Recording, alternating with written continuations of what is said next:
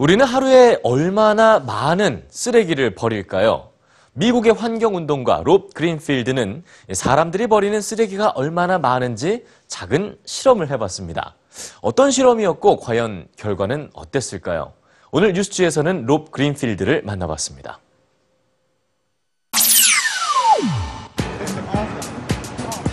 미국 뉴욕의 한 거리. 사람들의 시선을 끄는 한 남자가 있습니다.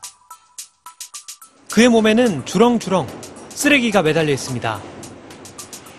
Hello, EBS News viewers. Uh, my name is Rob Greenfield. I'm an environmental activist and an adventurer on a mission to inspire people to make positive changes on Earth. 미국에서 한 사람으로부터 발생하는 쓰레기의 양은 하루 평균 2kg.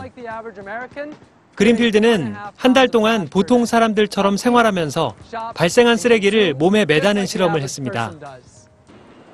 우리가 만드는 쓰레기의 양이 얼마나 많은지 보여주기 위해서였죠. 한 달이 지나자 쓰레기의 무게는 무려 60kg이 넘었습니다. In one month, that was the amount of trash I created. Now imagine multiplying that by 12 months for a year. Now imagine that for an entire lifetime.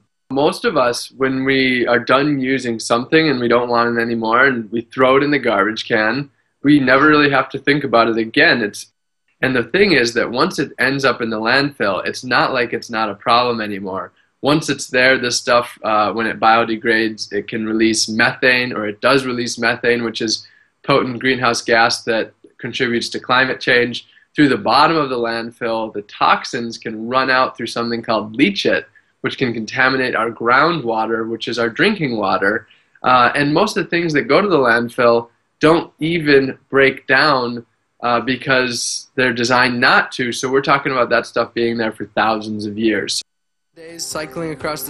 사실 그린필드는 5년 전까지만 해도 환경에 전혀 관심이 없었습니다. 하지만 다큐멘터리를 보고 환경이 심각한 사회 문제라는 것을 깨달았습니다. 그 뒤로 그의 삶은 완전히 바뀌었죠.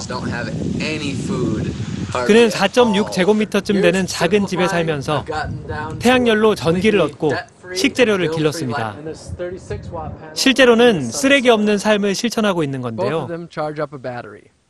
가지고 있는 물건들도 점차 줄여서 지금은 모든 물건을 합쳐도 80개에 불과합니다.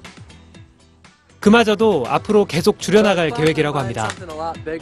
If I wasn't to be living simply, I would need to be uh, earning money to pay bills and to buy stuff, and that would be time spent on myself. But by living really simply and stripping my life back to the basics, it gives me all of this free time uh, to be able to dedicate to causes that are much greater than myself. So 그린필드는 모든 사람이 자신처럼 생활해야 한다고 생각하진 않습니다. 다만 각자의 생활 속에서 지구를 위해 실천할 수 있는 작은 일들을 시작하자고 말합니다. to make one small change today and then you know use that success of making another small change next week and then the week after and with time those things will build up feel empowered that you can start making small changes today we have to protect the earth. We have the only home we have. And if we don't do that everything else could cease to exist